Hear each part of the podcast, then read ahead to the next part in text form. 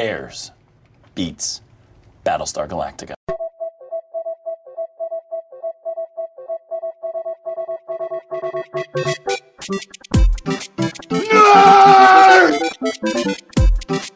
You really adopted the dark.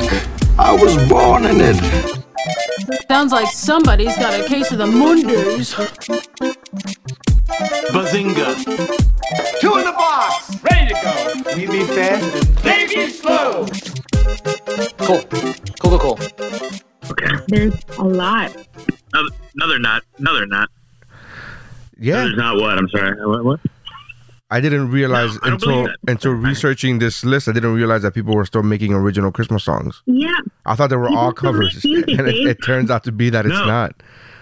Like uh, Katie's. Like uh, when when I was talking about this list with Katie, she brought up that uh, Kelly Clarkson song "Underneath the Tree," but it's actually just a Kelly Clarkson song.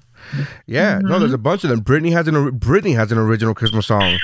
Uh, Br- yeah, Britney, so bitch. uh, anyways, But, but that song is like 22 years old. it's still an original song. it's still an Your original face is like 22 years old. I think the Jonas Brothers have one too. Um, That all right, didn't end up working the way I wanted it to. and we're recording. Welcome to the Mount Geekmore podcast, your favorite podcast where you come to listen to people uh, debate, argue, and talk about their favorite top four, Mount Rushmore, if you will, of their favorite pop culture subjects. Today's pop culture subject, as you can tell by looking at your listening device or watching us on YouTube, because we're now on YouTube, is the Mount Rushmore of uh, favorite Christmas cover songs, Christmas cover songs. So these are songs that are not original to the artist. So we're gonna be picking songs like uh, uh Merry Christmas by Meet Joe Blow and fucking like it's not the original one, but I like his version better. Yada yada yada. So I am Neri Science. With me as usual is Dave, Howdy. and we have Daniel. What up, y'all? And we have the other person on the brand new Mount Geekmore logo. If you see our new logo, which is available for purchase, uh, merchandise is available for purchase with our brand new logo at TeePublic. We have Missy. Hi. Uh, so make sure you guys, uh, yeah, I'm very happy about the new logo. Can you tell? I'm like super excited. Oh. I'm like super Rad. fucking excited. I had noticed. Uh, I have since taken my individual face and posted on shit too. Like I'm making stickers for that, and I'm making. Did you get a pop socket with your face? I bought a pop socket with my cartoon face on it. Uh, it hasn't come in yet, but I ordered that's a one. thing? Yeah, that's No, a thing. it's not. Yeah, It's not Can a thing. can, can you send me my face? yeah, I can send you. I did send you your face. I sent it to you in the chat. That's what I did. Can, can you send me like a file that I can download and maybe? Sure, I'll like, send it to you in the same chat that I did already, and then I'll resend you the same fucking file that you could put it into a file, and then you can make a folder out of that same picture that I already sent you. Uh, low res, low res. I'm sure you're using low res for your stickers. uh, I don't even know what I. It's not a choice. I copy and paste here. Like I, I select it and put it in the thing. What what what? you act like there's a, a choice. Uh, anyways, um, so thank you for checking us out. Uh, how did you guys come up with your selections for your favorite uh, Christmas cover songs? Uh, Dave, how did you come up with your selections? Uh, as is well known, if you're a uh, longtime listener of the podcast, I am something of a purist. So um, for me, it was actually quite quite difficult to uh, to come up with uh, with covers that uh, that I thought were, were better than the original ones for uh, for this, and um, and yet I did. Uh, so, But that's not uh, what we my did. number- that's not our topic, BFF. Our topic is uh, best Christmas cover songs. It doesn't have to be better than the original. It just has to be the favorite cover song that you have. oh, that's right. That's how he interpreted it. That's right. No, no. Oh gave- God! I Can, gave- can we gave- can we not do this again? No, I, I gave no, no, no. You know what happened? I gave the reasoning for the previous topic. uh, no, I. Uh, it, it's just my my my four favorite uh, Christmas covers is all it is. My number one came to me immediately. Right. The others I, I had to think about a little bit, and then as soon as uh, as soon as I came across them, I was like, oh yeah, no, of course this one. All right. Uh, uh, DeBono, how did you come up with your selections? Uh, what I ran into a lot with this was that uh, something Dave and I were discussing. eh, The covers of these songs tend to just basically sound exactly like the original, and uh, but not improve on it a lot. So what I've got here are ones that I really enjoy because I feel like they either do sound a lot like the original and and just vastly improved it, or um, they're just they just sound like this band did this song and and it's kind of their own thing. It's it's a hodgepodge of kind of favorites and you know just hands down best type things. You know, there's always that argument, but I actually had a lot of fun with it, and so we'll see what happens. I guess. All right, Missy. Um, mostly my feelings. That's what I went with this time. Um, I I think we were talking about this before we were recording it. How when doing research for this list, I realized how many songs I like that are original. Um, I still love the classic Prodigy, but I had to leave a, a lot on the side of the road, which was painful. Um, I chose songs that I would listen to throughout the year. Honestly, my, my mountain, these four particular songs of covers, I'll throw it on in July or September. I don't give a shit, just because I need a mood booster. And I'm not even that crazy about the holidays or Christmas. I'm kind of a Grinch, but these four songs are like are great. So I just went with with my gut. All right. Simple. Right on. I went. Uh, the way I made my selection is I. Uh, I'm not a fan of Christmas songs. Uh, I forget what year it was that we did a mountain of Christmas songs, and it wasn't. Or it didn't have to be original. Yeah, it didn't have to be originals or covers or whatever. There was no specul. There was no stipulation. Um, and I made it clear then. I was like, I'm not really a fan of Christmas songs, and I love Christmas. Christmas is uh, uh I my like in competition for like my fir- my favorite holiday of the year. Um, there's Flag Day, and then there's uh, Christmas, like one A and one B. Uh, but I, I don't know. Like I just think that Christmas songs, uh, for the most part, are not great. But uh, in doing research for this particular topic, I found that there was But the Flag Day songs are fantastic. legit. I mean, that's hands. It elevates Flag Day to the next, uh, But- the next level. the Flag Day cover song is not that great, but the OG No, no, no, Flag. Day songs, those are that's where you're at. um, yeah, in doing research for this topic, I've I learned that there's a there's actually like a lot of uh or there people are still making original Christmas songs, and I did not know that. I was like, oh, I thought I legitimately, in giving the example of what could classify uh as a pick for this to Missy, I gave Mariah Carey's "All I Want for Christmas." I thought that was a fucking like I didn't know that wasn't originally sang by her. I I thought that was like I assumed because I've heard it. by her, my friend, Huh? and written by her, not just It's sang by her. Yeah, yeah, I don't, I don't That's care. her song. She wrote it. All too. right, all right. Take it easy. I'm not taking it from her. I'm just saying, fucking hey. Put some respect on it, man. That's that's the Christmas jam. Ah, You're it's all right. about a song that's 20 plus years old. Yeah, it's uh, yeah, yeah. It's like '94, I think it was. But here's the thing, because because when, of when you say Christmas music still being written, I mean, that's not, you know, Well, not even Kelly close to Clarkson- present. Kelly Clarkson Kelly- underneath the tree. Clarkson- Uh, again- Oh, no, no, I, I agree. I'm just saying, I mean, as, you know, but I'm, I'm giving I agree. if I'm that's your example, down. hey, yeah, the guys, 20, 20 years ago, they were still writing Christmas music. Yeah, yeah, but again, because I grew up with that song, I thought that was like the same as saying White Christmas. It's like, oh yeah, that's, that was made in the fucking twenties. Like who didn't did- know. Like I didn't, I didn't know until today. I was today, literally today years old when I found out. Well, because I was asking, I was trying to clarify what it was. He goes, "Yeah, you know, like all I want for Christmas." I'm like, "That's an original. What are you doing to me, man?" And I was like, oh, and I googled it, and I'm like, oh shit, this is all right. I didn't know it was an original. Um. So, anyways, uh, with that said, I just uh, I I went through uh, a bunch of songs, a caveat of songs, and I listened to them, and I picked ones that I like. I like some that are completely different than the originals, and I like some that put their own their own spice, their own their own salt. What's that? Uh, bay, salt bay. No, no. Slow, slow. 2012 called. Uh, Oh anyways. man, to the to the to the listening audience, Neri is acting out a meme right now. Yes. Uh, and uh, if you want to see that act out, you could go to the YouTube channel, MT Geekmore, and select the episode. The episode should be up uh, maybe three three days after the audio drops. Uh, with that said, um, um, where we at? All right, number four. With the fourth pick number four. Round four. I'm in no mood for your wives crap. Let's get it on. All right. So, uh, Dave, who do we got for your number four? Um, my number four is Jingle Bell Rock by the Brian Setzer Orchestra. Oh, such a great pick. I I really thought about that when they yeah yeah. Yeah, uh, this is one of those that I think. Uh, Was it? Did you none say? Did you say the covers- Alka Seltzer Orchestra? The who? The Alka Seltzer Orchestra. I'm asking. Brian The Setzer. Brian, uh, the Brian Setzer. All right. Nowhere straight near Alka Seltzer. Brian Seltzer, Alka Seltzer, really? Nowhere near. Okay. Set, Setzer. It- no L. Set, Setzer. There's, there's no L, not even a silent one.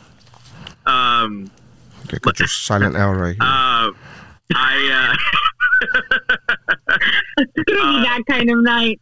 I, I, I don't think that uh, n- ni- none of the covers that I've ever heard of this, I think top the original. But there are two that get close. Uh, there's the Hall and Oates one, and uh, and the Brian Setzer one, and um, I think I may have heard the Brian Setzer one more throughout my life.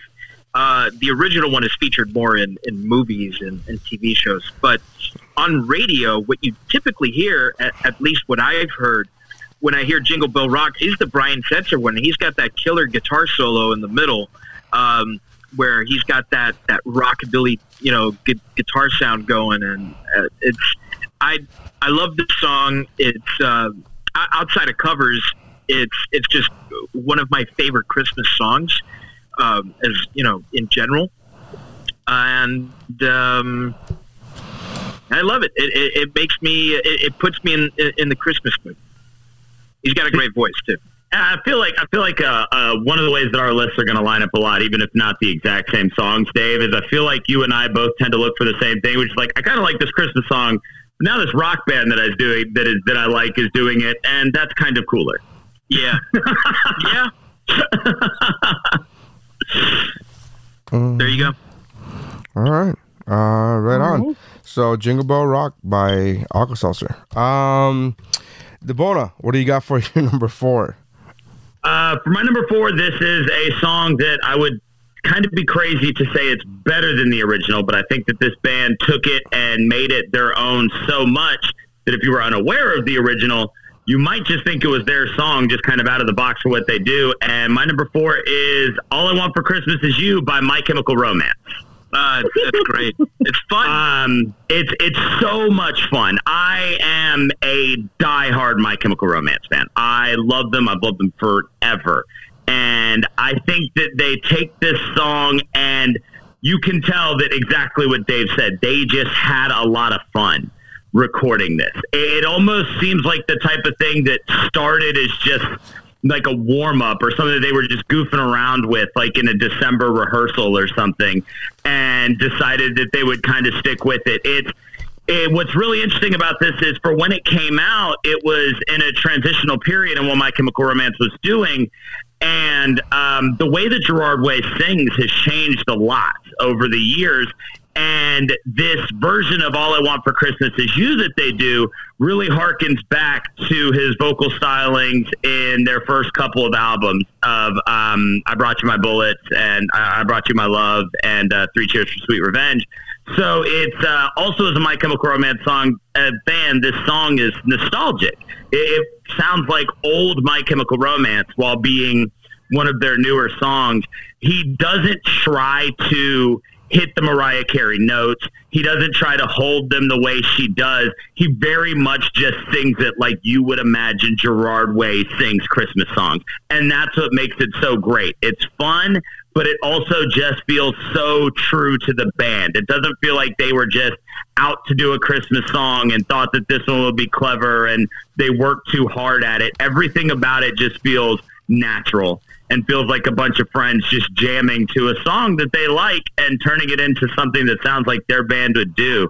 And I just absolutely love um, this cover. And so, and honestly, like this is one of my ones that in favorite versus best kind of fell down the list because I do think it's great and I think it deserves a spot. It's what it's probably one of my top two favorites but the others on my list I think are overall better covers. So that's why I put it at number four. My Chemical Romance doing All I Want for Christmas Is You. All right. I've never heard it. It's so much fun, like I said, and it's just. And I don't know if you're a, a My Chemical Romance fan or not, but it really does sound more like Three Cheers for Sweet Revenge, Gerard Way, than Black Parade or even Danger Days, Gerard Way. It's it's a, it's a it's a more raw garage sounding My Chemical Romance than uh, the way they started to sound by Black Parade. You know, that's that's a band that I was not into when they were at at, at the height of their uh, their their popularity because of how almost like cult like their their fans were. To me, it was a it was a turnoff. It was I like the Rick like- and Morty thing. exactly like the Rick and Morty thing. I'm like, well, I'm, I'm not going to get into this. And then when I finally did get into them, I was like, these guys are fantastic. I Yeah. totally get it. Yeah, the, the the, Rick and Morty thing? It's just it's that, um, hipster some- it's hipster something that- mentality. I don't like it because It's- it's, super yeah. popular, so I don't want to Well, like it's it. not, no, no, no, no. It's not about not liking it because it's super popular. It's about not liking it because the fan base is so rabidly annoying. because they like You know, it. like any fanboy base for like Star, because we could say Kind of, yeah, yeah, Star Wars. yeah, yeah. So, um, and, and I get that. I, I really do because yeah, it got the the My Chemical Romance fandom did get super weird there for a while, but yeah, Mm-hmm. like and and a lot of people avoided them for that. But they're they're amazing musicians. They really They are. are. Yeah. Yeah. Uh, all right. Uh, so all I want for Christmas is you. Uh, I've never heard this song, so um, I didn't even know the original was sung by the original artist. Um, all right, Missy. Uh, what is your number four? So my number four is um, kind of a curveball for the rest of my list, and it's a song that I really enjoy literally all year long. It's in one of my playlists, and um, it's not exactly as cool as the first two picks, but um, it's uh, I heard the bells on Christmas Day, and it's Casting Crowns version of it. Oh. The what? Yeah, I was I was gonna table it. I thought you were just gonna say a different band. The Civil Wars have done a, a version of they that too, I did, believe. and it was Wait, wait, wait, wait. What's close what's the song? It's called I Heard the Bells on Christmas Day, Okay. Uh, Okay. and the band's name is Casting Crowns. Going old school there, huh? Yes. So they're a Christian band. That's why it's a curveball. that they are. Um, What's the name of the band? This is an album that's Casting Crowns. Okay. I see. Okay. Casting Crowns. Alright. Um, so I this album is like twelve years old actually, and um, but I listen to the song all year long because it's so pretty and it's. I, it, even though it's a cover, it has a very classic feel to it, and the fact that they use like a children's choir as a background uh, for background vocals, like just makes it very like hot chocolate, you know, feels kind of thing. Um, and it's one of their better songs from the album. And um, yeah, it's not much, pretty straightforward. I really like this song all year long, so that's my number. I, I like that song. I don't know if I've ever heard the Casting Crowns version. Like I said, when you started, I thought you were going to talk about the Civil Wars version. Um, so I, I, I haven't heard the Casting Crowns version though. I'll have to I'm I'm still like devastated that the Civil Wars broke up because I I, I love I that's one of, they're they're one of my favorite bands ever. So um Classic. I had to cut. I, I had to pick between that version and this version, and I just the the only deciding factor was that I listened to this version a lot off, more often than the other. All right. That, that's pretty much it. Uh, that's this is a second pick in a row that I don't know the song or the or, or the band. Um, You at least know the know- band My Chemical Romance. no, no, I know the band. I didn't know that that made that song. Uh, Oh, I okay. didn't know, and so and in this pick, I don't know the song. I never heard of the song or the band. Uh, and then you gave a third, you gave a second band that made that does the Oh. song, and I don't know that band. so I'm fucking. I'm like, well, all The Civil- right. You would. I don't. I don't think you'd like the Civil Wars. It's not your jam. Um, I you know okay. Um, Um. Uh, They're folky and hipstery. uh, He likes happy, he likes happy music. I like a lot of music. I like a lot of different kinds of music, but I mean it's fine. Uh, all right, so my number four is "Oh Holy Night" by Weezer. Uh, is my number four. Uh, this is a song that I didn't even know existed until today. As far as song by Weezer, I had no idea. They put out a Christmas Oh, I Christmas thought album. you were going to say you didn't know that Oh Holy Night existed until today. I'm like, d- does your ignorance know no bounds? no, Oh Holy Night. I I always thought it was a Halloween song, and I was like, all right. I mean, whatever. I never really associated it with Christmas, but all right, fuck it. We'll do it. We'll do a Christmas. But Weezer has apparently Weezer has a Christmas album. I had no fucking clue that Weezer had a Oh, Christmas album. So uh, I was like, oh, I'm today years old when I learned that. So I listened to it, and I was like, holy fuck, this is really good. I was listening to it kind of dismissive, like, all right, really, fucking Weezer has a Christmas album. Get the fuck out. and I heard it, and I was like, it's covers, really good. I'm like, holy fuck, it's actually Yeah. really good. An, an, another band that gets slept on for musicianship way more than they should because great, great musicians. Yeah, and Um, and I'll be honest with you, I think it's better than the original. It's completely different than the original. Uh, the original is very much a church song, very much you know that in that spirit of the you know no no pun intended of of like that kind of you know I don't know choir song I guess uh, to to put it. I don't know how to define the original one other than that churchy choiry Sounds good to me. little preachy Church is good. I Uh, like churchy. uh, and uh, but Weezer was like, "We're gonna go in this other direction, and uh, we're gonna rock the fuck out of this song." And I'm like, "Holy shit!" So uh, I enjoyed it. I thought it was really. I listened to it three or four times in a row, and I'm like, "Do I? Re- is this really gonna make my fucking list?" Like, I really put it on just to. I'm like, I'm like, you know, half dismissive. Like, all right, let's see what it, let's see what they got, and I'm like, Jesus, this is actually really good. Uh, yeah, shout out to Jeff Hansen and some people on the, the Facebook page for pointing that one out because today was the first day I listened to that one too. Thank God I'm not alone. Uh, my ignorance knows one bound, and it's uh, it's the it's the same bound that the bonus knows. Uh, all right, so I, I, if, if it makes you feel any better, I didn't know they did this cover either. I did know that they had a Christmas album, but I didn't know this was on it. But out of uh, pure principle, and I've talked about this on the podcast before, uh, I cannot put anything Weezer on my mountain ever. Uh, fuck Rivers Cuomo. uh, you've talked about this before. I'm Uh, pretty. I'm pretty sure I have.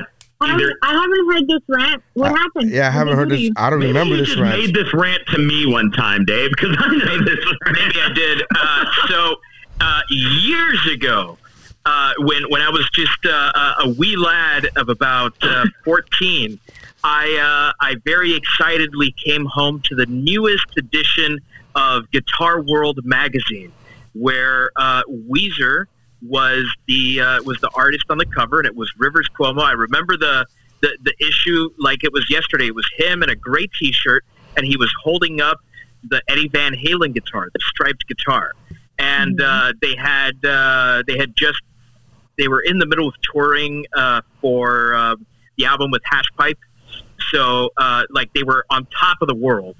And uh, at the very end of the interview, which I thought was a fantastic interview, uh, the interviewer was asking him about fans, and he said, uh, "Yeah, no, fuck fans, don't come up and talk to me." And so the interviewer kind of like laughed it off. He was like, "Oh yeah, that's that's funny." Uh, he was like, uh, "But for real, like your your your fans, like you know, do you have anything to say?" He was like, "Yeah, leave me the fuck alone." And the interviewer was like, "You realize you would be nowhere without your fans, right?" And he says, "Yeah, no, I get that. Like, buy my music, come to my concerts, but don't talk to me. I don't know you." And after that day, I was like, "Fuck you, Rivers Cuomo." I took the album, I went out into the back into the fire pit, I burned that fucker up. You and a I fire pit in Miami? Again support it. Wait, but that What do you need a- was. I want. What do you need a fire pit in Miami? Let's. Let, let- I want to. Uh, this story has so many layers. Love that that's where Neri got stuck. Like, Well, I What's well the I had temperature right I was What's the temperature right now, Neri? What's the temperature right now? Yes, for this is the one day of the year. So you guys buy. Okay, well, that's how rich you are. you You, buy a fire pit for the one day of the year that it hits below seventy. Okay, baller status. Is that why you're wearing a suit and tie to the you have podcast?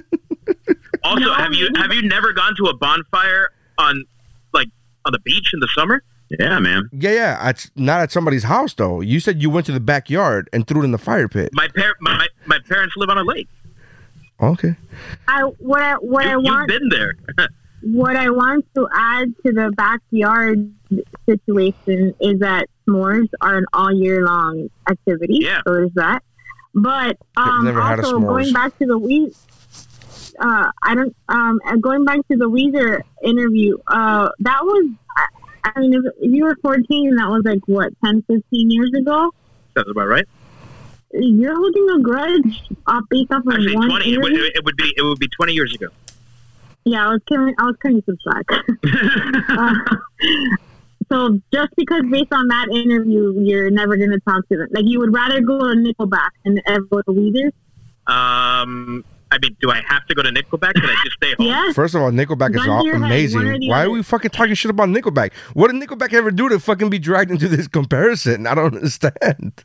Because Nickelback is universally hated too, so that's why I'm trying to, to see. I don't know where- how you. Uh, I don't know how committed universal is. that is. They're fucking millionaires. They sell millions of copies of shit. So It's it's it's pretty damn universal, man. They, they're they're like one of the most shit on bands around. yeah, but they still sell millions of copies. So somebody's lying, right? Not- There's somebody not has to be 10 fucking lying. Well, okay, Like we digress. you know what? Uh, to the listener, uh, you know, hate my comedy and talk shit about me all you want. If you could just buy millions of copies while you're doing that, have at it. have fucking at it. Do me a favor and shit on my comedy and tell me it's fucking hacky and yell at me. But buy millions of copies. You have to fucking buy millions of copies and sell out everywhere I fucking go in arenas, okay? After that, you could do whatever the fuck you want. I don't give a shit. Um, but what I will say about the Weezer thing before I get off of it, uh, Dave, is two possible things. One, you know, maybe he maybe he suffers from anxiety and maybe he doesn't like personal contact with people he doesn't know. I don't think the way he said it, of course, it was very curt and very like fucking hurtful. But for him to say like, "Hey, I appreciate," if he would have said, "I appreciate you, uh, liking my music, and I'm glad that you appreciate my music," I just don't feel comfortable with people who I don't personally know coming up to me in the middle of the street. Maybe if he would have said it that way, you would have felt better about it. I don't know. I'm just saying I know people that suffer from anxiety and they don't fucking like that. I know comedians who are famous and they don't like that fucking like, hey, after the show, I want to meet you and shake your hand and take pictures and hug you. He- They don't fucking like that, and they don't go out after the shows for that reason. Now, do they say crazy shit at on magazine article, magazine interviews? No, they don't fucking say blunt and curt shit like that. I'm just saying. Right.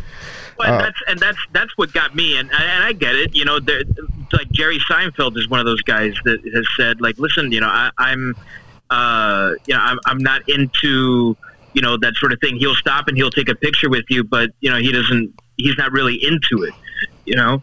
But uh, if you are uh, me as like a, a, a teenager, a, a fan of your music, like I am your target audience, right? Uh, if if you're going to make me feel that way, that's the way that I'm gonna feel. Yeah, but you're not a teenager anymore. You Sure. can look back at that and, look, and, and you can look back No. at that and then think about it in different perspectives. Yeah, but as far as I know, he's never said anything about anxiety. He was just a dick, and he doesn't earn any of my fucking money. Yeah, but how would you know if he said anything about anxiety? You last stopped buying anything from that, that had him on the cover. Well, that's his loss. I agree. All right, let's move on, man. Round three. Oh wait, uh, our number four is where Jingle Bell Rock by Brian Seltzer, Setzer Orchestra. All I Want for Christmas is You by Chemical Romance. Uh, heard the bells. What's it? I heard the bells on Christmas Day by Casting Casting Casting Crown. Crown. Casting Crown. I'm just trying to read my own handwriting. And Oh Holy Night by There's Weezer. an, there's an S after the crown. Okay. Like there's multiple crowns. There's multiple crowns. Okay. They throw them all. They Uh, pass them all. That's the way I picture These it. crowns. If you want to know what uh, the bonus laughing at, make sure to check out the YouTube channel. Round three. Can that be the clip? You is a magic number. Yes, it is. That's that's one of my favorite things is when kids try to throw shit really hard and you see how fucking much effort they put into it and they just suck. uh, all right, number three, Dave. What do you got for your number three, man? Uh, my number three is Run Rudolph Run, uh, which almost everyone knows is Run Run Rudolph, uh, by Keith Richards, uh, originally by Chuck Berry. Uh, everyone knows the Chuck Berry version. Um, I was I was I was waiting to have my mind blown when you go by Chuck Berry because it's a cover, and I was like, no way. Know. Well, listen, this this is one of those where, like, I absolutely love Keith Richards.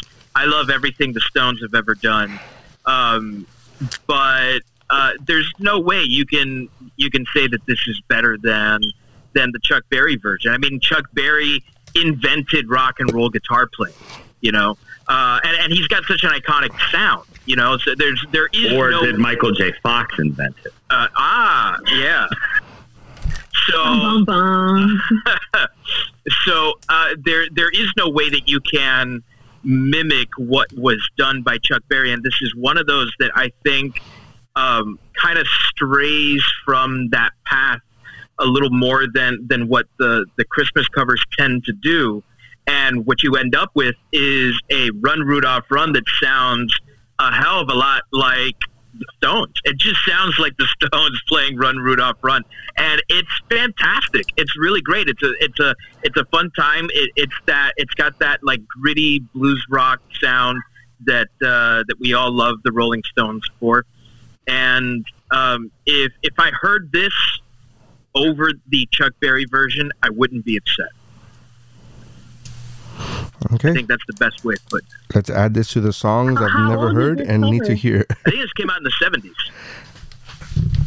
Yeah, it, no, it is. Nobody It's, ever did a cover of that. Is it Yeah. like is it is it something I missed? Like it's it's well it's a well known. it's, it's not one that gets a lot of like. We've got a station here that on on the day on November first starts playing Christmas music um, until December twenty sixth, and I will probably hear the Chuck Berry version ten times for every one time that I ever hear the Keith Richards version. Yeah, that's the thing is like the Chuck Berry version, the original version, just gets so much airplay. Um, and really, why would you play any of the covers when you have the perfect version in the original? I like how you I get how it. you I like how you did that. I've never I've never heard of this song, so I'm gonna go check it out. You know the Song song at all, or just this cover? No, I don't never heard of the song. It's in a bunch of movies. You you've heard it before. Oh, I'm sure. Run, Like I, run, Home Alone. Santa's gotta make it to town. No, that's I- the most thing I'm gonna It's, do. yeah, it, it, it's in it's in Home Alone. Uh, yeah, I'm sure. If maybe I, maybe if I'm like I was gonna write. I was about to say like I've never heard it, and I was like, well, maybe I have. I just don't know it's the song. I don't know it as a song. I don't. I don't know. I, I guarantee you. Yeah, And- I guarantee you. That's it. And if it's in movies, it- I mean, most you know, I fucking watch a lot of movies. Um, all right, uh, DeBono, what do you got, man? What's your number number three? My number three is one of the more classic ones. I ended up kind of splitting this list 50 50. Um, and it is one of the most widely known Christmas songs. It happens to be my favorite version. Um, and it is Frank Sinatra doing Jingle Bells.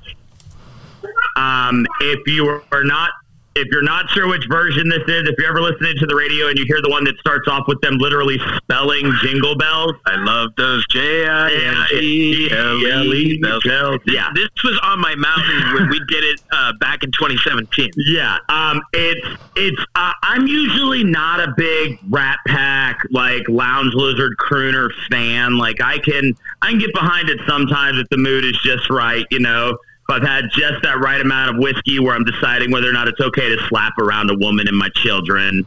You know, like like and you you know you get in that you get in that Lounge Lizard mindset, but. Uh, no, this this version, li- like this, is one of those songs that when I hear it, I feel Christmassy. I I consider this to be like the definitive version of Jingle Bells. I went and looked today just to just to kind of see how many people have done covers of Jingle Bells, and it's absurd the things you can find out about um, the song Jingle Bells and how many people have done covers of it, including In Sync. But I digress. Um, this particular this particular version, it's it's just it feels there was Missy. You said something when you were talking about your last one. You said it feels hot chocolatey, and that's how I feel when uh, when I listen to this version of I had a Jingle different. Bells. I had a it's different. just- I just went totally sexual with it. I'm like, what? It feels like a black man jizzing on you. Like I literally just went that route. But I'm like, oh, I'm sorry. I digress. Oh Go my ahead. Go ahead.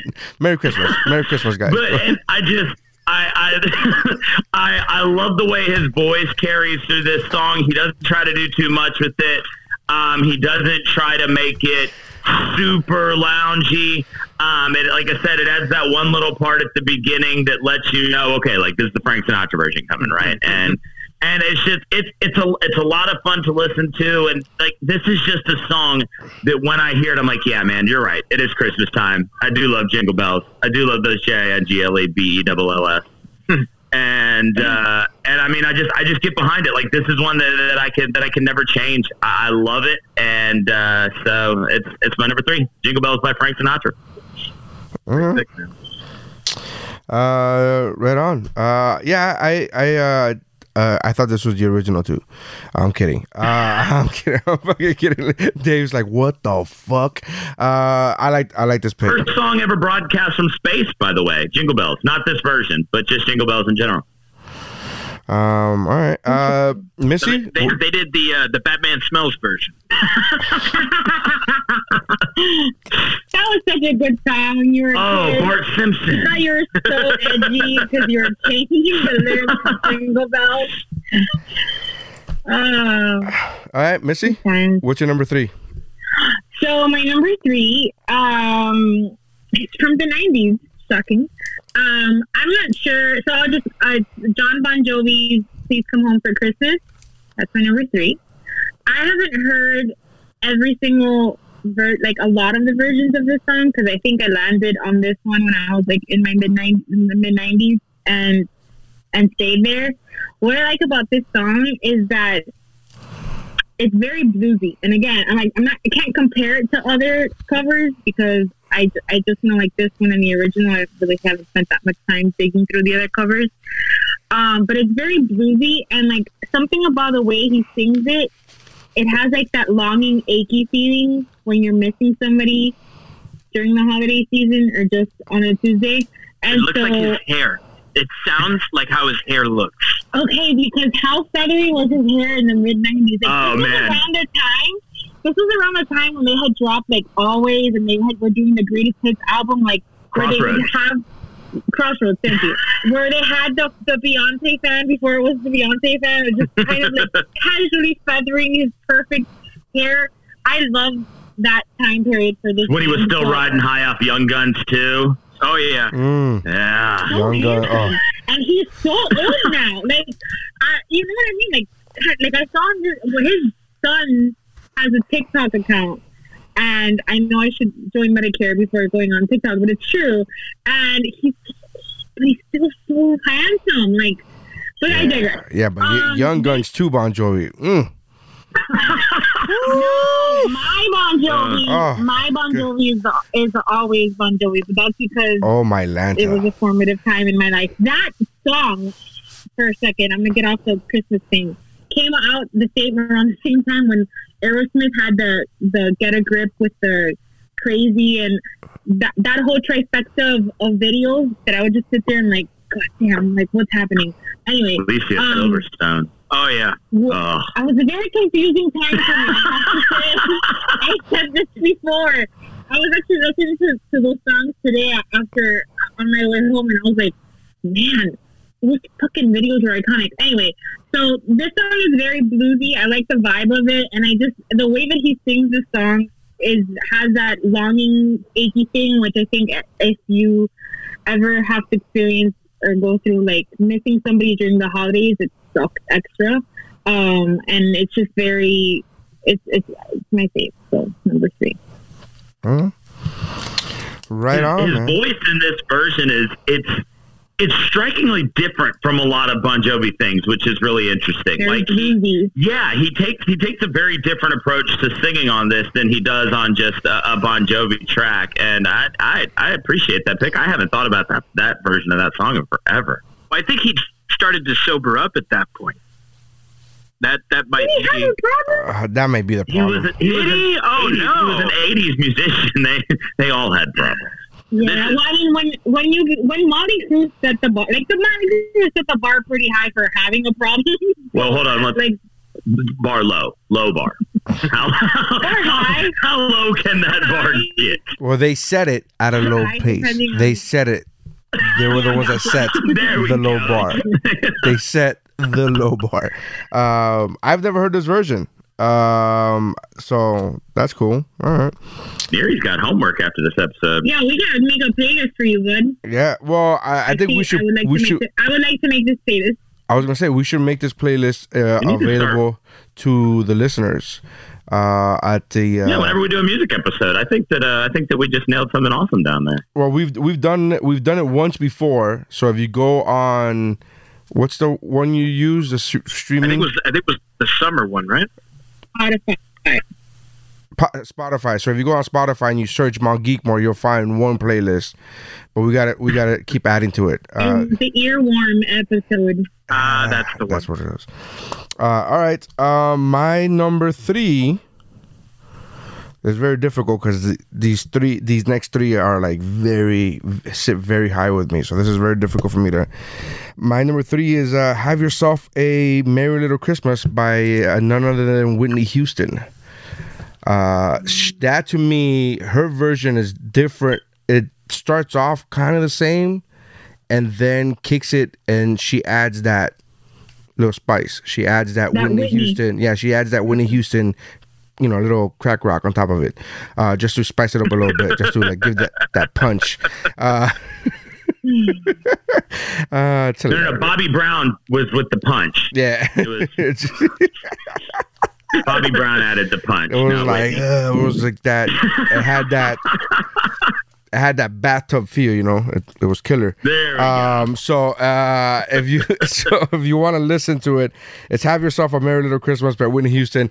She, I, I love her her twist on it. I love that it's uh, it really does satisfy all the hunger of like the purists. Like, oh, I want to hear this song a certain way because I'm used to hearing it a million, you know, a million times this certain way.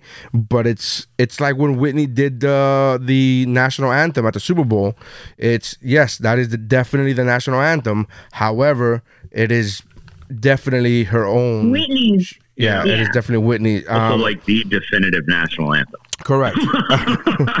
um. So yeah. So have yourself uh, uh, a merry little uh, a merry a little. I always want to put very and not merry, but I get what they're doing.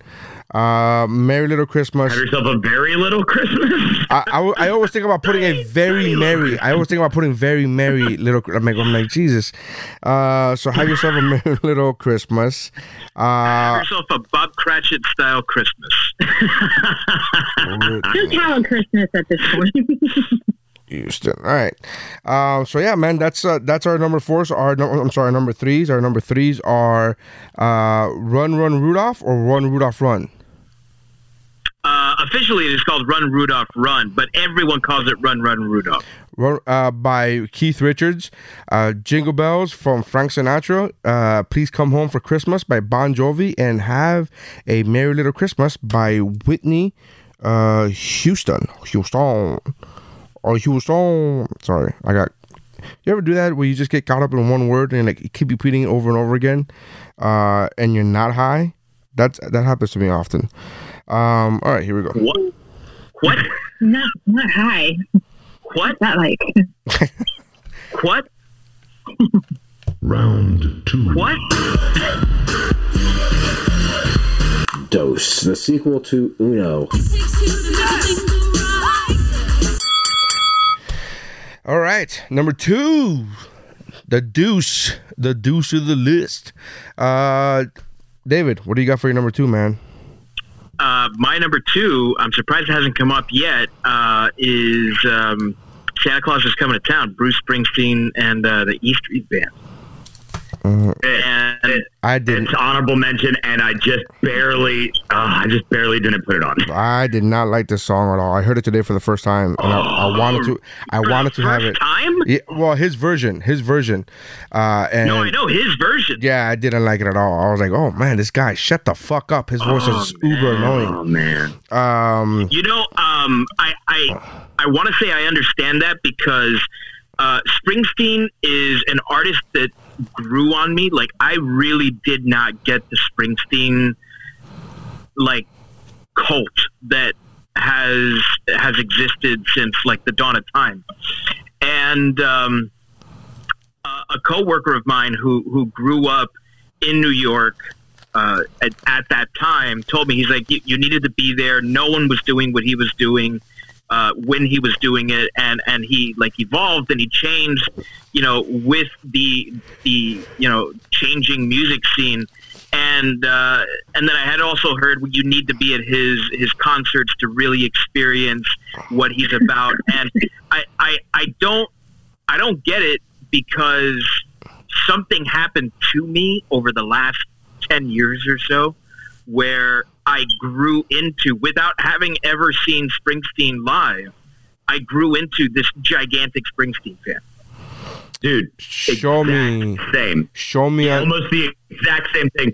So what happened with me was uh, I fell in love with a band called Gaslight Anthem. They're a newer band, and when I introduced my mom to them, she was like, "How do you listen to this and you don't like Bruce Springsteen?" And I was like, "I, I don't know. It's like Bruce Springsteen's just is kind of kitschy, and I, I'm not into it." And she did the same thing. She was like, "You know," she gave me the whole "He saved rock and roll" spiel, right? Yeah. And and then I did the same thing. It was just I just started listening to Bruce Springsteen. I was like, "Oh my god, this guy's incredible! Like everything this guy touches is gold." You, you know what I think it is? Is I started hearing other bands that I do like that had picked up influence from him, and then I was hearing these little bits of Springsteen in like countless bands. Yes. And then when I got back to him, I was like, "Oh shit, I get it now." I don't know what it was, but something clicked, and um, I have always liked this version of the song, though.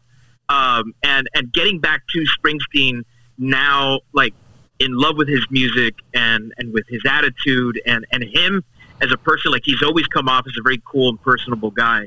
Um, like I I love the song all the much more for it. So Santa Claus is coming to town. Such a great version. The, I will admit, though, the beginning, just when he, when, like when he talks to Clarence personally, always makes me a little sad when you remember that Clarence passed away. You know, uh, a little what I guess about five, six years ago now. Um, that, that Clarence died. But so every time, like when he's like, "Oh, Clarence, is Santa going to bring you a new saxophone?" I'm like, "Oh, Clarence, I miss you." but yeah, oh, great, uh, such a great version. I, I, I, the only reason I didn't put this one is because I did want a little. I, I did want some not so much rock stuff on mine. Ah, fuck that. No, it's all rock for me. The answer is no, by the way. The answer is no. Santa Claus is not bringing Clarence a new saxophone this year. Maybe he did back then. Um, uh, yeah, yeah. So I, I am not that into. I love this song. This is an uh, honorable mention for me. Um, I'm, I'm not. I don't know his catalog very well, but I do know that he is to be revered. So if I ever get a chance and they let me go to concerts again, um, that's definitely like a bucket list concert that I would like. I would shell out ridiculous amount of money for uh, that experience because I know it's. I know it has to happen. Like once it's like going on Aerosmith or Elton John concert. Like you have to do it if you can. Jay Mohr has Something- a great thing about that. He says that he loves Bruce Springsteen, but he hates when his wife starts playing.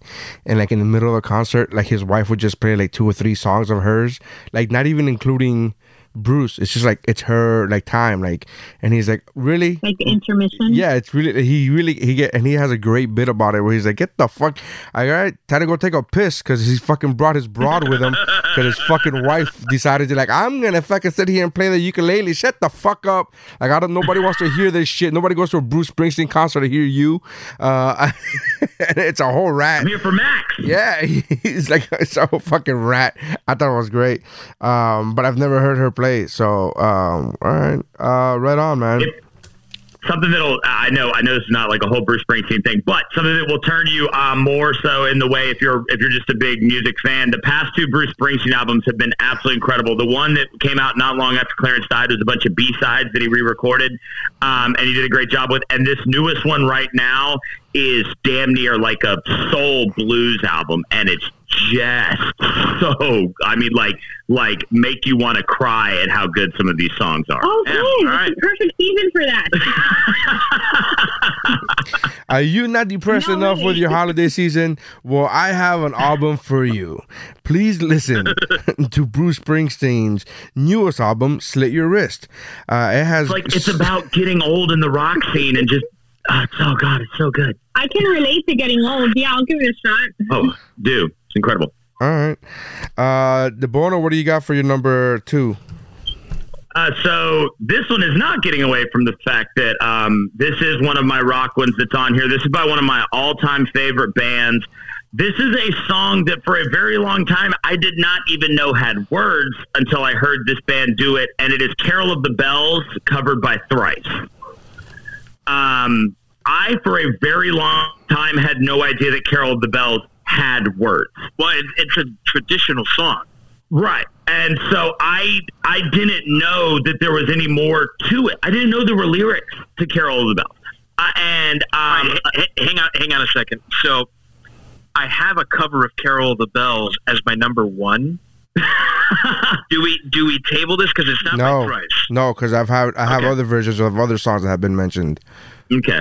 Okay. All right. So um this uh if if you are if you're if you don't know who Thrice is, you're not a Thrice fan. They're like a post hardcore band that's really evolved with the scene and done a lot of things. But this came out right um around the height of their popularity. They had recently released an album called The Artist in the Ambulance and it's when like the whole post hardcore screamo thing had gotten big and they really rode that wave. But what they did with this for at the time, na- compared to modern Thrice, this sounds very familiar. But when this song came out, it was very different from what anybody had heard Thrice do because they were still in that phase of their their partnership with their company where it was like they were expected to make a certain type of music and that's what they were recording. Uh, this was actually a very early view into the the musicianship of Thrice and what they could do when they were kind of given free reign. They take this. They um, I I'm a music fan. I'm not a musician, um, but they they they it's lower and it's and it's a little bit slower and it's it's uh, it's earthier than than like uh, than the whole than when a chorus sings Carol of the Bells and it's and it's very big and it's very full. This is very much like okay, yeah, this is four guys with their instruments tuned down and they're just showing you that they can do the damn thing. Uh, and Dustin Keene, this is something that his voice had i i i you had not heard his voice do before this this single came out and they just they did it, an incredible incredible version of it this song every year uh, as soon as my I always know when my brother is done eating Thanksgiving dinner because I get a text from him with a link to this song. Like this is the official beginning of Christmas for me and my brother is when he finishes Thanksgiving dinner and he texts me the link to go listen to Carol of the Bells by Thrice. And it's the first time I listen to it every year is when he sends me that text. And it, it, that's the beginning of the Christmas season for me, man. If you've never heard it, it, and you like the song, it's it is very different than the original, but man, it just rocks. It it kicks so much ass, and they really took this song and they made it a thrice song, which is incredible because it's you know it's a church song, it's a choir song, it's this super traditional song, and they take it and they turn it into just a kick ass post hardcore thrice song and I love it so so much. It's uh, "Carol of the Bells" by Thrice. Mm-hmm. I'm looking for it and I can't find it streaming anywhere. The heck? Um, I watch it on YouTube every year. I, I, I'll do I, that I then. don't I don't know how I don't know if it ever came out as a single or anything, but the YouTube video is just a red background of the Christmas tree and the lyrics pop up as he sings them. Um, and that's the one that I watch every year. "Carol of the Bells" by Thrice. So so good. Mm-hmm. Uh, is this the song that goes bam bam bam bam? bam? Is that that song we're talking about? Okay, I only one, the I one. only know that because I just by context clues of everything you were talking about. I was like, I don't I don't know what the fuck. Yeah, yeah, it was in a great episode of uh, How I Met Your Mother. All right, um, uh, Missy, what is your number two? So my number two is um, Michael Bublé's Santa Baby. So here's my here's let me just start by saying that in my eyes, Michael Bublé cannot cannot do no wrong.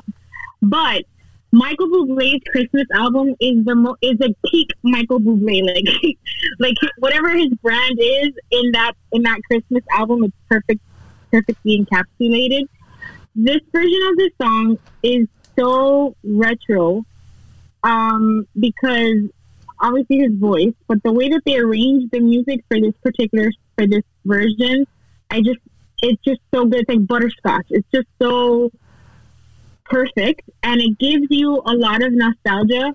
But obviously, you know that it's not like the original because of time and Michael Bublé. Um, but um, I just Because the video is in color, so you know it's you know it's not the original. yeah, one of the reasons. Um, but I just think that this version is like very. We don't get winters down here, but this this is a very like it gives you a very white Christmassy kind of vibe. I don't know, just whatever it is, like the the hallmark of of whatever version of the Christmas like fantasy, like pinnacle of Christmas experience. It, they did it in a, in this in this version of this song, and I, I just love it. Makes me want to start a bonfire. Yeah, I really wanted to have a Michael Bublé uh, song on there, uh, just because you know, for all intents and purposes, he is the king of covers. Like that's that's his fucking bread and butter, right? And uh, uh, but uh, and I love his voice. I love his, you know, uh, but uh, listening to other versions or other songs, I should say, because there was a specific song that I wanted to, and then I was like, all right. Um, but uh, I, I, you could do no wrong. Michael Bublé is great, so you got. I'm with you. Agreed. It's it's I, don't dislike his version. It's just it's always so weird to me that it's not Eartha Kitt. Like like anybody else singing that song is always weird to me. I don't dislike it. It's just I don't know. It's weird. It's like when um somebody recently has covered Last Christmas, right? And if it's on anybody's list, I'll stop. No, okay. Recently, somebody did a cover of Last Christmas, but it's a female. It might be Ariana Grande. I think it's Ariana Grande. And uh, yeah, it's like it, there. There are some songs where it's like when you when you like gender swap them, it, it gets kind of weird. And like Santa Baby being sung by a man is kind of the same type of thing for me. It's like I don't know, they get kind of weird. But um, yeah, and it, like I said, I get the same feeling when Ariana Grande does Last Christmas. Yeah, I don't like Ariana Grande, so I'm with you on that one. Uh, He's holding a gr- he's holding a grudge because she licked a donut once. uh, no, she was shitty about her to her fans, and she was fucking running on a fake ass apology. It was all real shitty. Everybody hated her until they fucking attacked her concert in Paris. All of a sudden, now it's all forgiven. Um, all right, so uh, hang on a second. Hang on a second. Hang on a I'm second. gonna go to the bathroom now. River Rivers Cuomo literally shit on me and his entire fan base. 20 years You ago. came to his defense. 20 years. I didn't come to his defense. I said maybe. I said I even said I'm not defending the guy. I'm just saying maybe, maybe.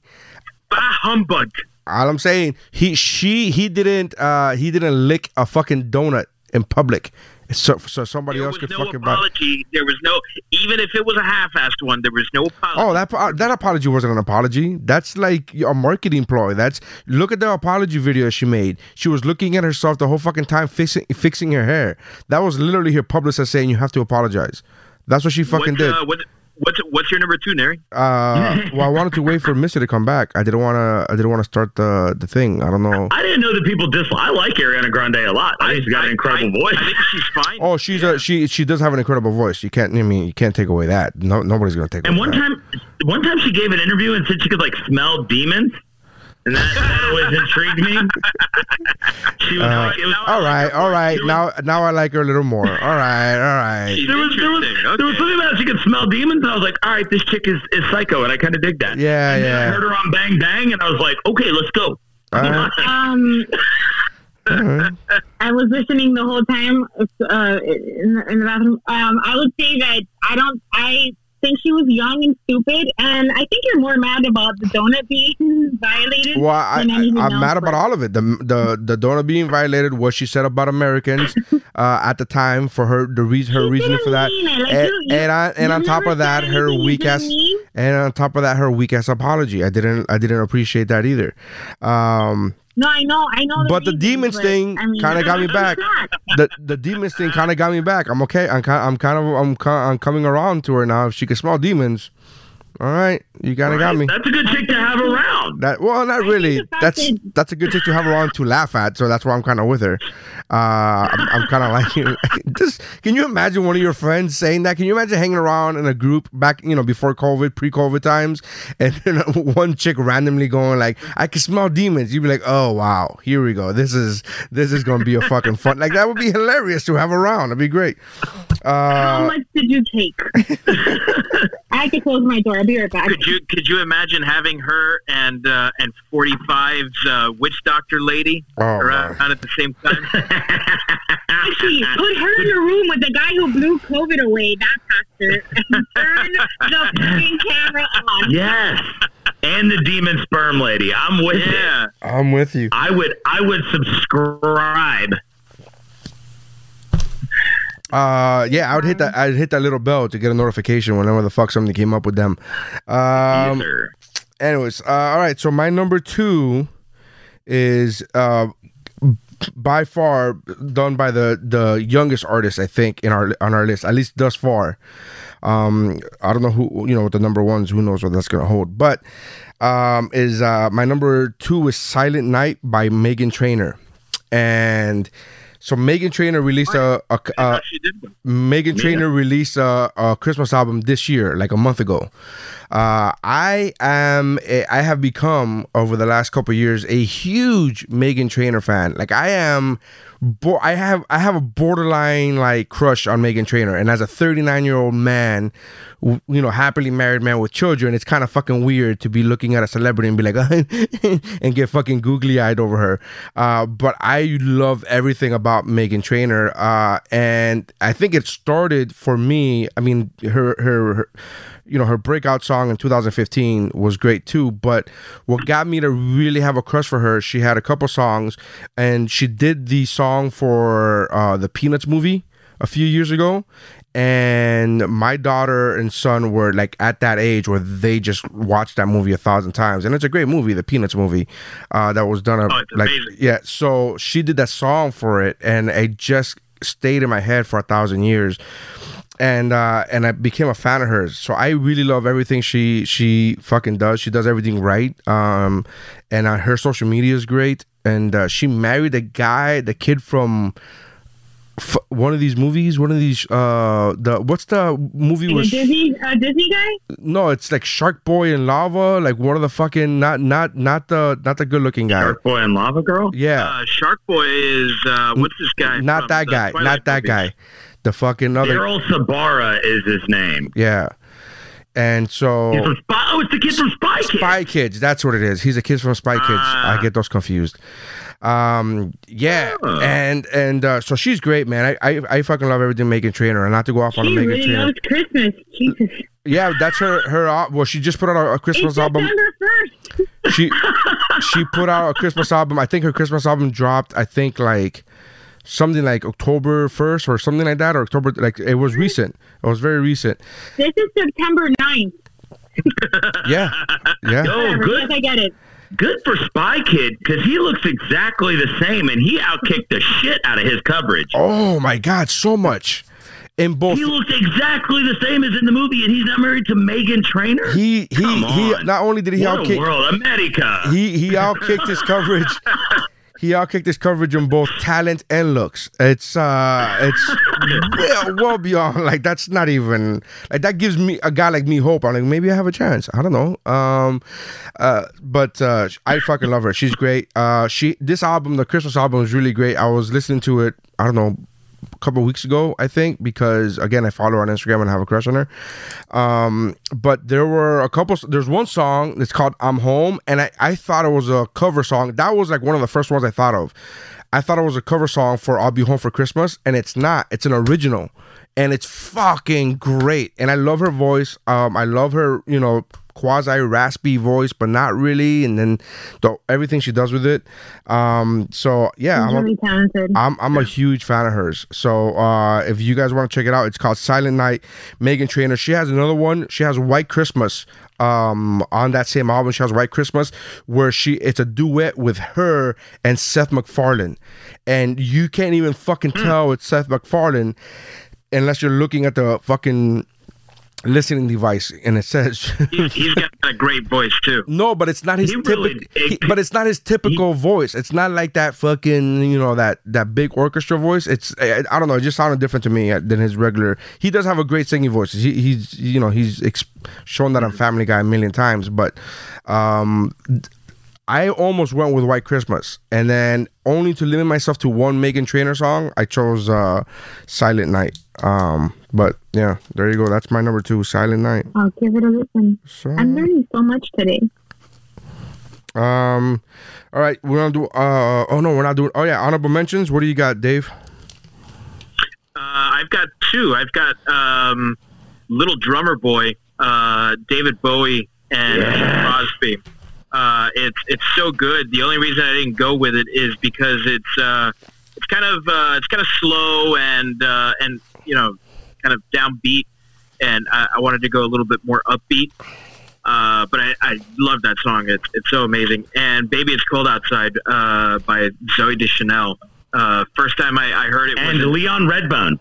uh, yeah, whoever that guy is. Yeah. Uh, but uh, but first time I heard it was an elf, and I've heard it a couple times uh, since then. And uh, I am like, uh, Neri, you talk about like having a crush on a celebrity. I am absolutely like head over heels in love with Zooey Deschanel.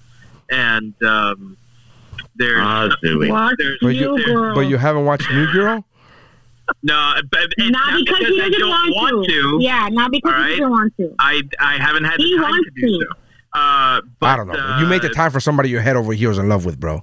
You made the time. Show them your fucking commitment. You're head over heels in love with them, for God's sakes, sir. uh, but yeah, it's uh, I, I love I love that song. I love her version of it, and it uh, like missed it by that much, you know. So Mhm. I love her. And Uh, she and him is a really great band. mhm. Uh, Debona, what do you got? Speaking of which, I have Silver Bells by She and Him. Uh, they they did a great cover of that. Um, now this okay, I don't. The reason this one did, I will say this: the reason this one did not make my mountain is because technically I think it's a cover, but it's it's the only version that anybody knows. But a White Christmas by Bing Crosby. Technically, it is an Irving Berlin song.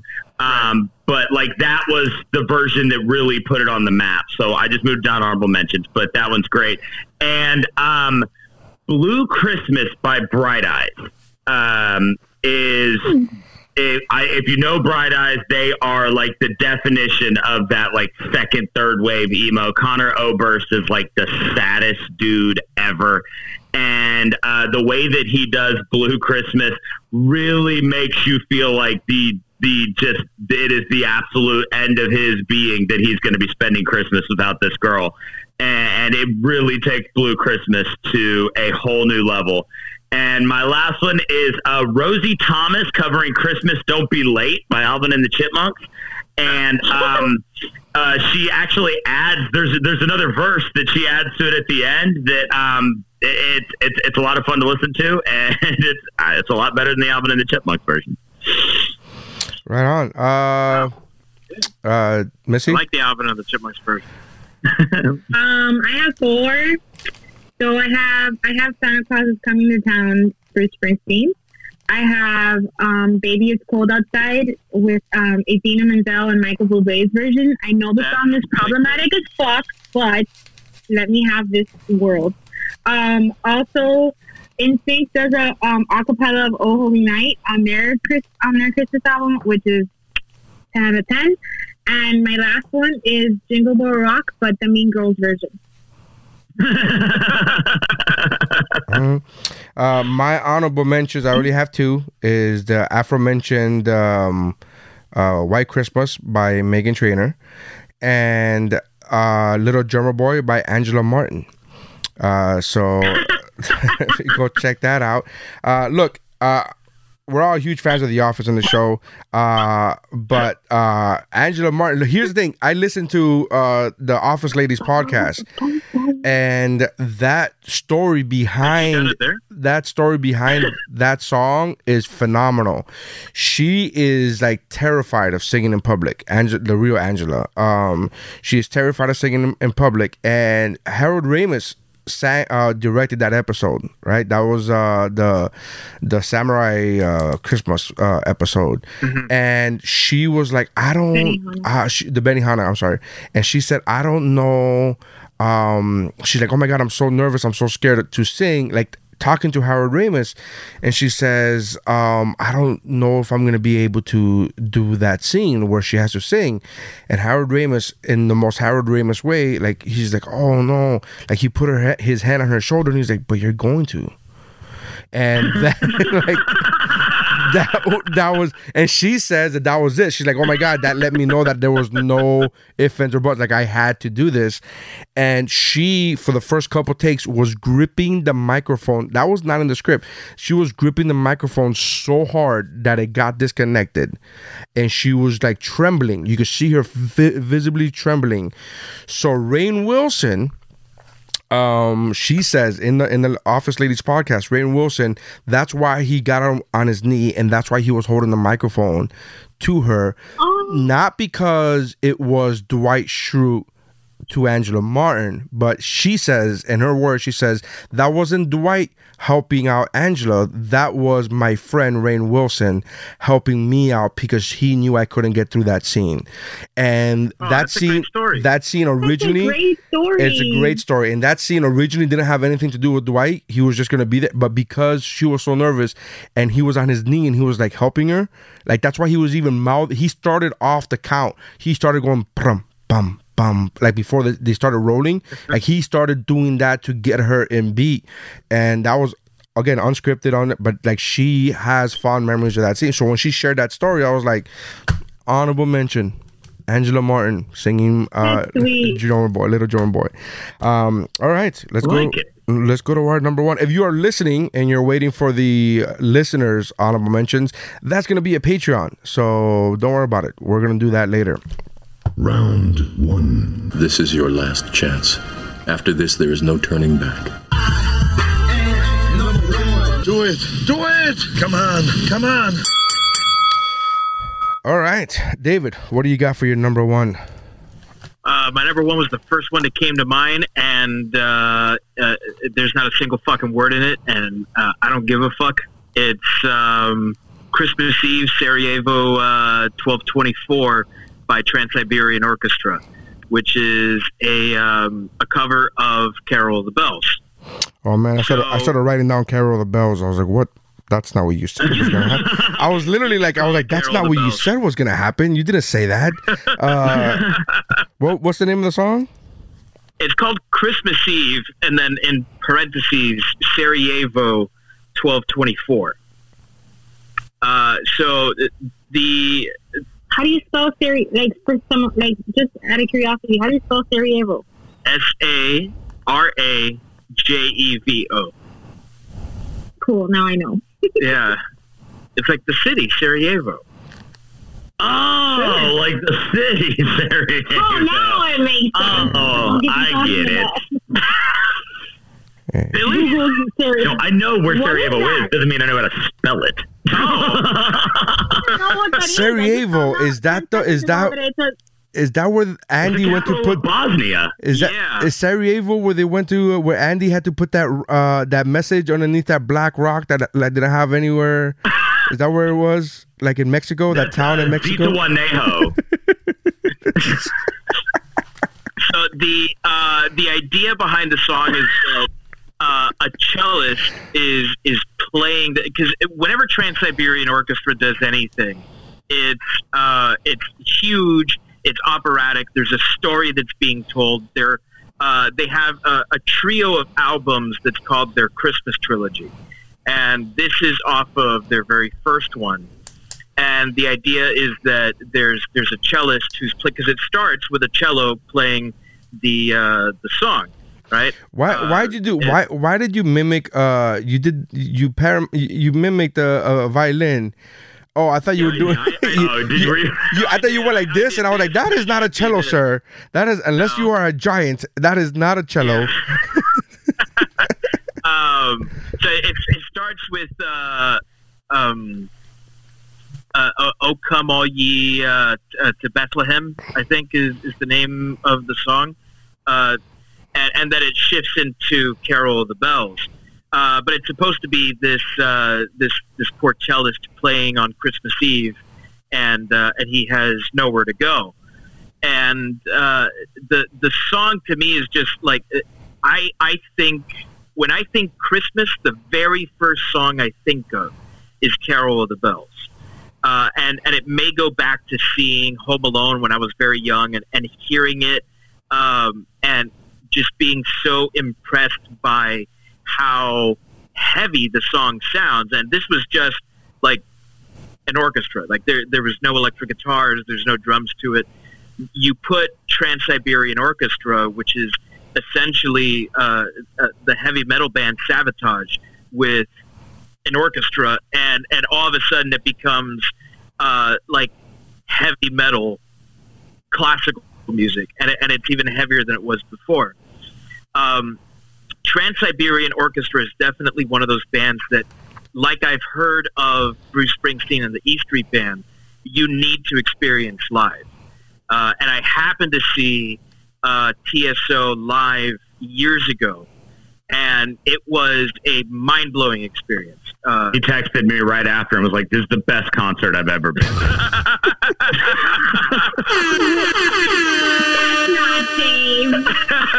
That doesn't. um, You know, oddly enough, my wife has been to that concert too. I got tickets uh, from the radio station to go to that concert, and I couldn't because I was on a ship. But I gave them to my wife and, and her mom, so they went there. And then they had it. They're like, "Oh, give me their names," so I put them in backstage passes. And I don't know if my wife went backstage uh, with uh, with her mom because her mom's you know old. Um, so uh, I don't know if they were able to stay awake or whatever. But they loved. They both said they raved about that concert.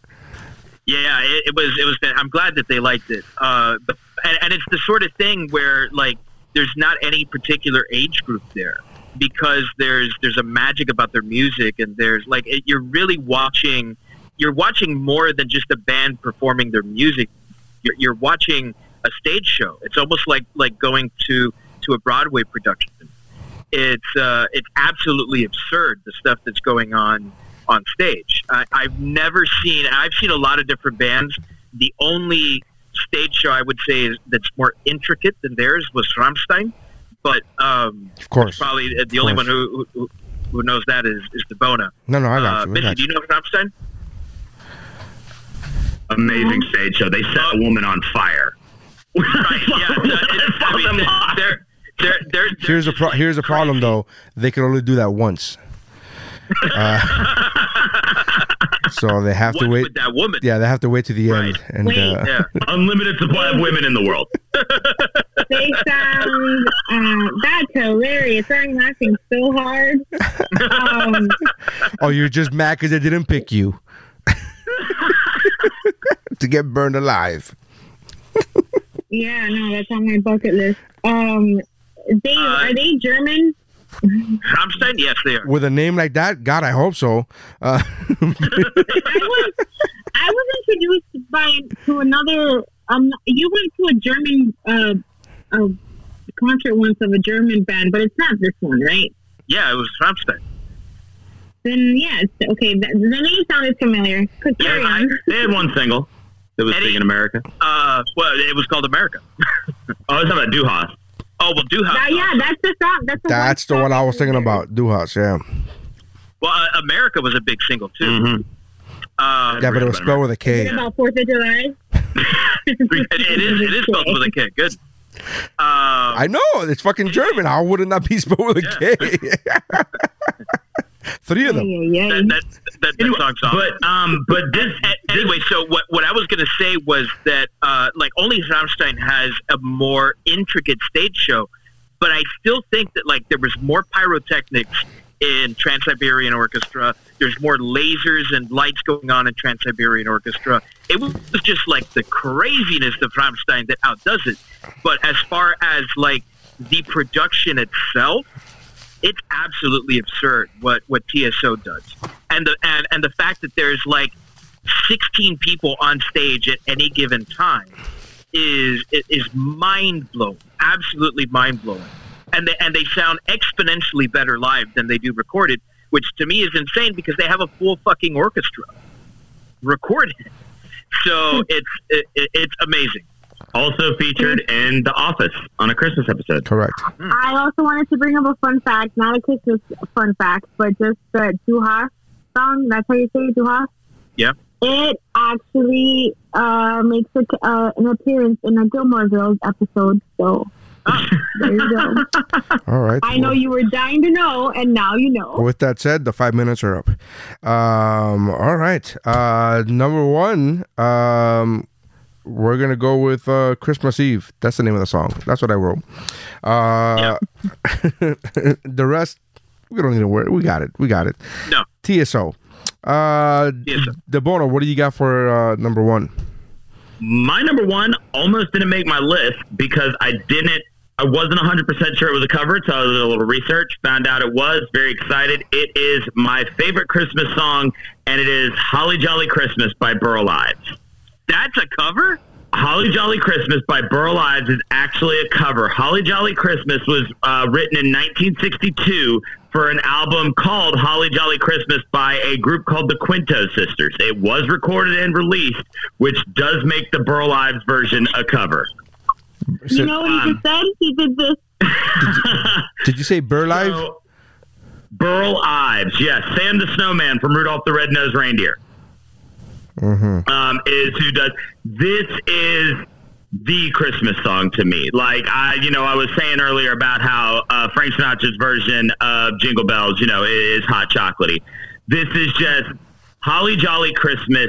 Uh, It's it's one that I love because it's simple enough that my kids know it after listening to it, and we all sing it together.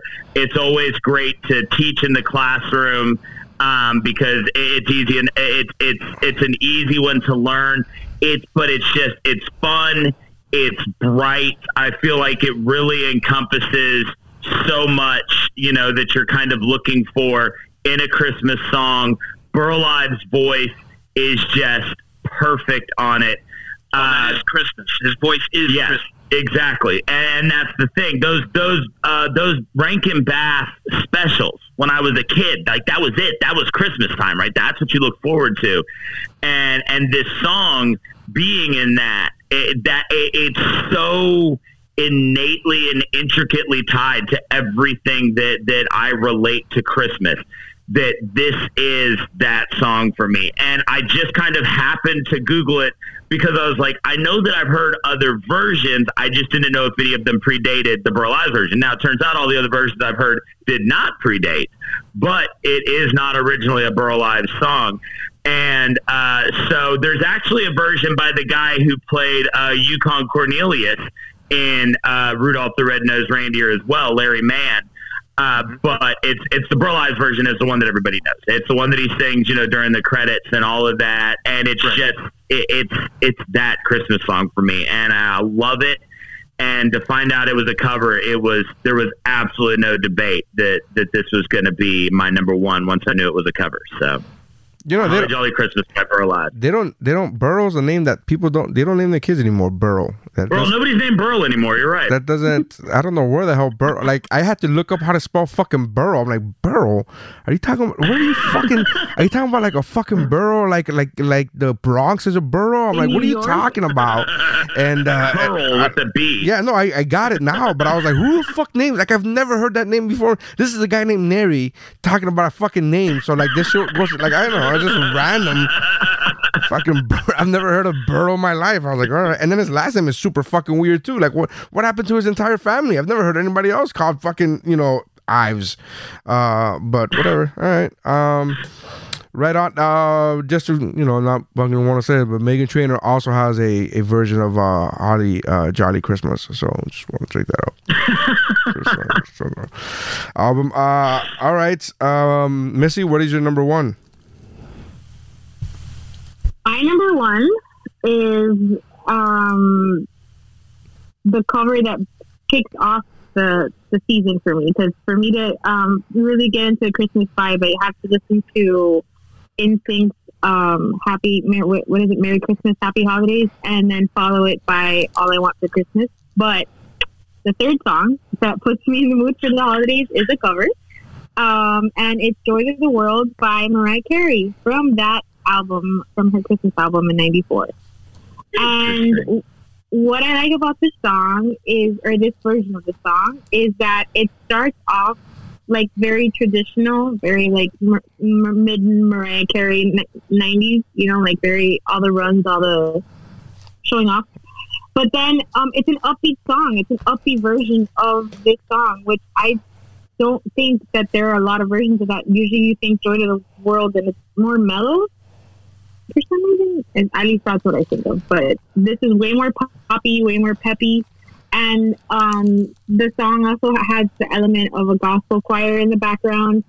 And it's just very, like, very, um, makes my heart flutter. And also, once upon a time, I worked as an after school care um, person, and they had we did a, a Christmas uh, like a Christmas show. This was at my old elementary, so it was a fucking head trip to put together this performance. But I had my class do this song, and it's just always hold on. That was like 15 years ago, and I still think of it. So yeah, Joy to the World, Mariah Carey. That's my number one. Not that I think there'd be any chance that it would top this since this is your number one, but have you ever heard um, Sufjan Stevens do Joy to the World? No. Uh, it's it's another absolute just just wonderful wonderful cover of it. So if you like that song, if it's not just the Mariah Carey version, if you really like that song, I'd highly suggest check it out. Like I said, I'm, I'm sure it's not going to top it for you since you put this as number one. But if you really like that song, you should check it out. My, yeah, uh, check it out. my favorite version of that song is uh, Clark Griswold singing just the first line of it in uh, Christmas Vacation. That movie. I've never seen that movie. Oh, oh my god, that movie is. Fu- I was about to say before you said that, Christmas movie. but, but I was oh. gonna say that is like to me Christmas movie. That that is it, man. Absolutely, live it, yeah.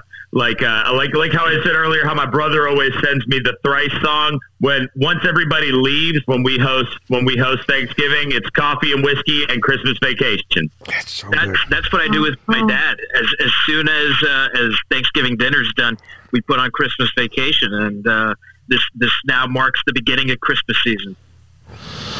Um, So good. Yeah, man, it's- I love that movie. Uh, but uh, uh, uh, "Joy to the World" uh, by Mariah Carey. I uh, I think I'm sure I've heard it. I I just uh, like what you said. It's very. It's usually like super gospel-y.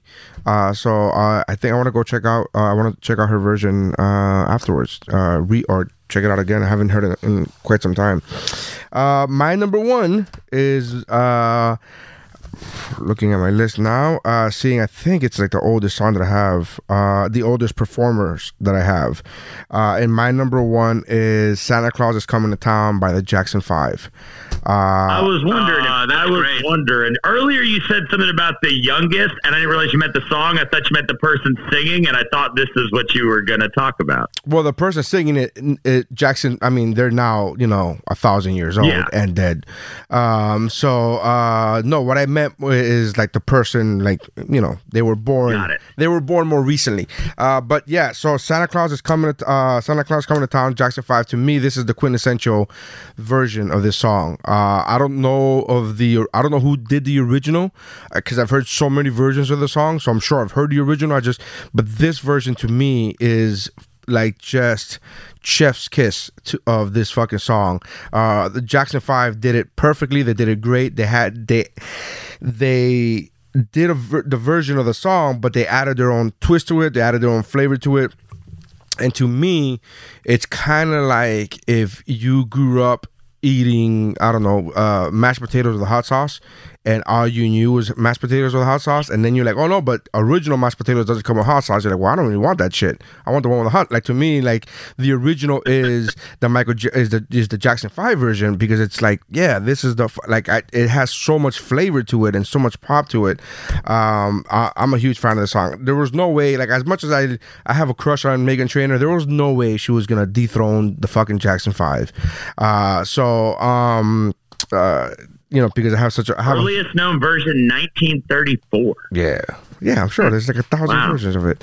Um, but I, I love the song. I love uh, Jackson Five's twist to it. Um, it- it's fantastic. Uh, what Tito did in that fucking version, just perfect. Uh, I'm kidding. I don't know. Even Tito was like, I, I was in that song. Um, Yeah, everyone knows it's all about Jermaine in that one. yeah, for sure. Uh, that same album has got their version of um, "I Saw Mommy Kissing Santa Claus" on it, which is also just a great, great song.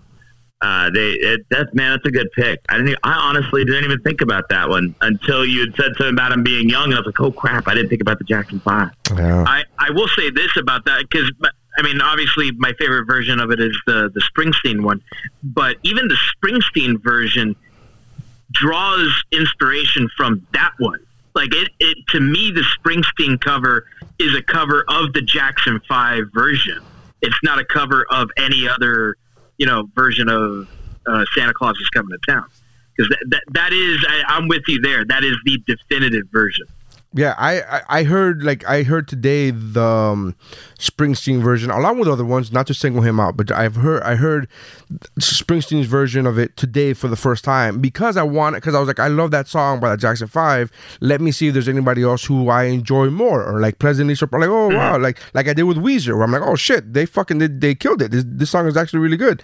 Uh, and I so I, I went down and I just couldn't find any any other version of the song that I thought I was like, no, it's the Jackson 5 version for me.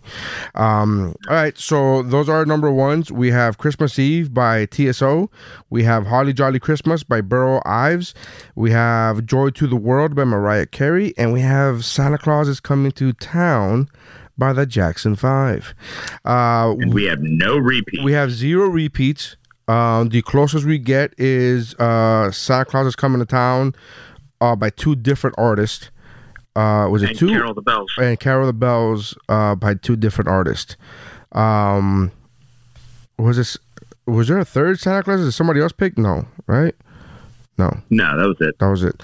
Uh, But so we can't. But we can't like count those as two. No, no, no, like I said- thing is a version being better than the other. yeah, like, like I said, the closest we get to a repeat is that, but that's Oh, not yeah. that's that's the closest we get, but that's not a repeat.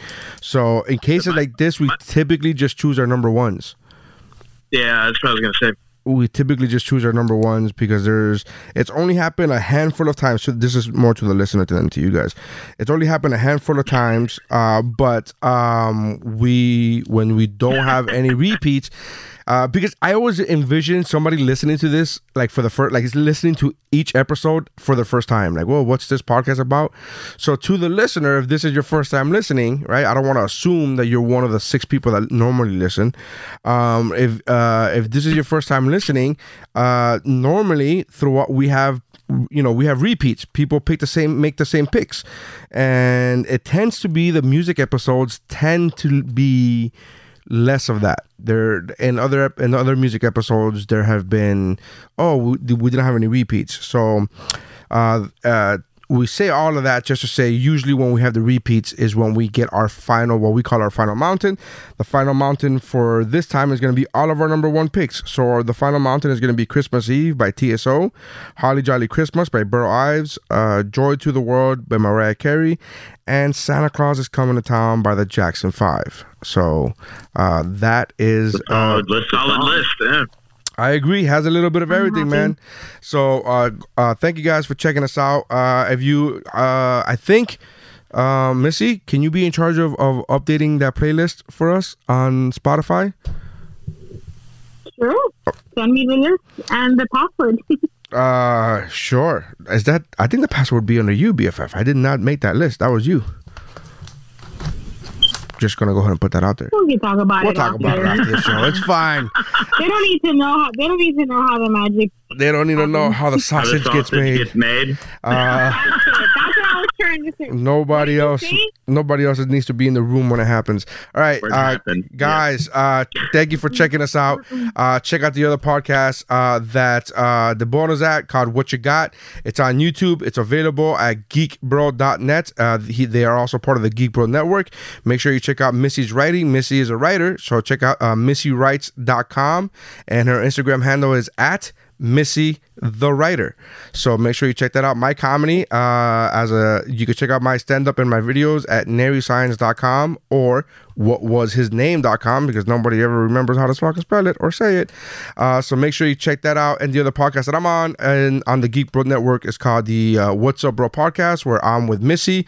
Uh, well, Missy's with me and and Mike Mercadal, and we uh, throw shit to the wall and we have a lot of fucking fun on that podcast. So make sure you check out What's Up Bro. Also available on the Helium Podcast Network and other podcasts on the Geek Bro Network include Better Let Me Tell You and Childlike at Best with Mike Valdez. Uh, geekbro.net. Thank you guys very much, and that's how lists are made.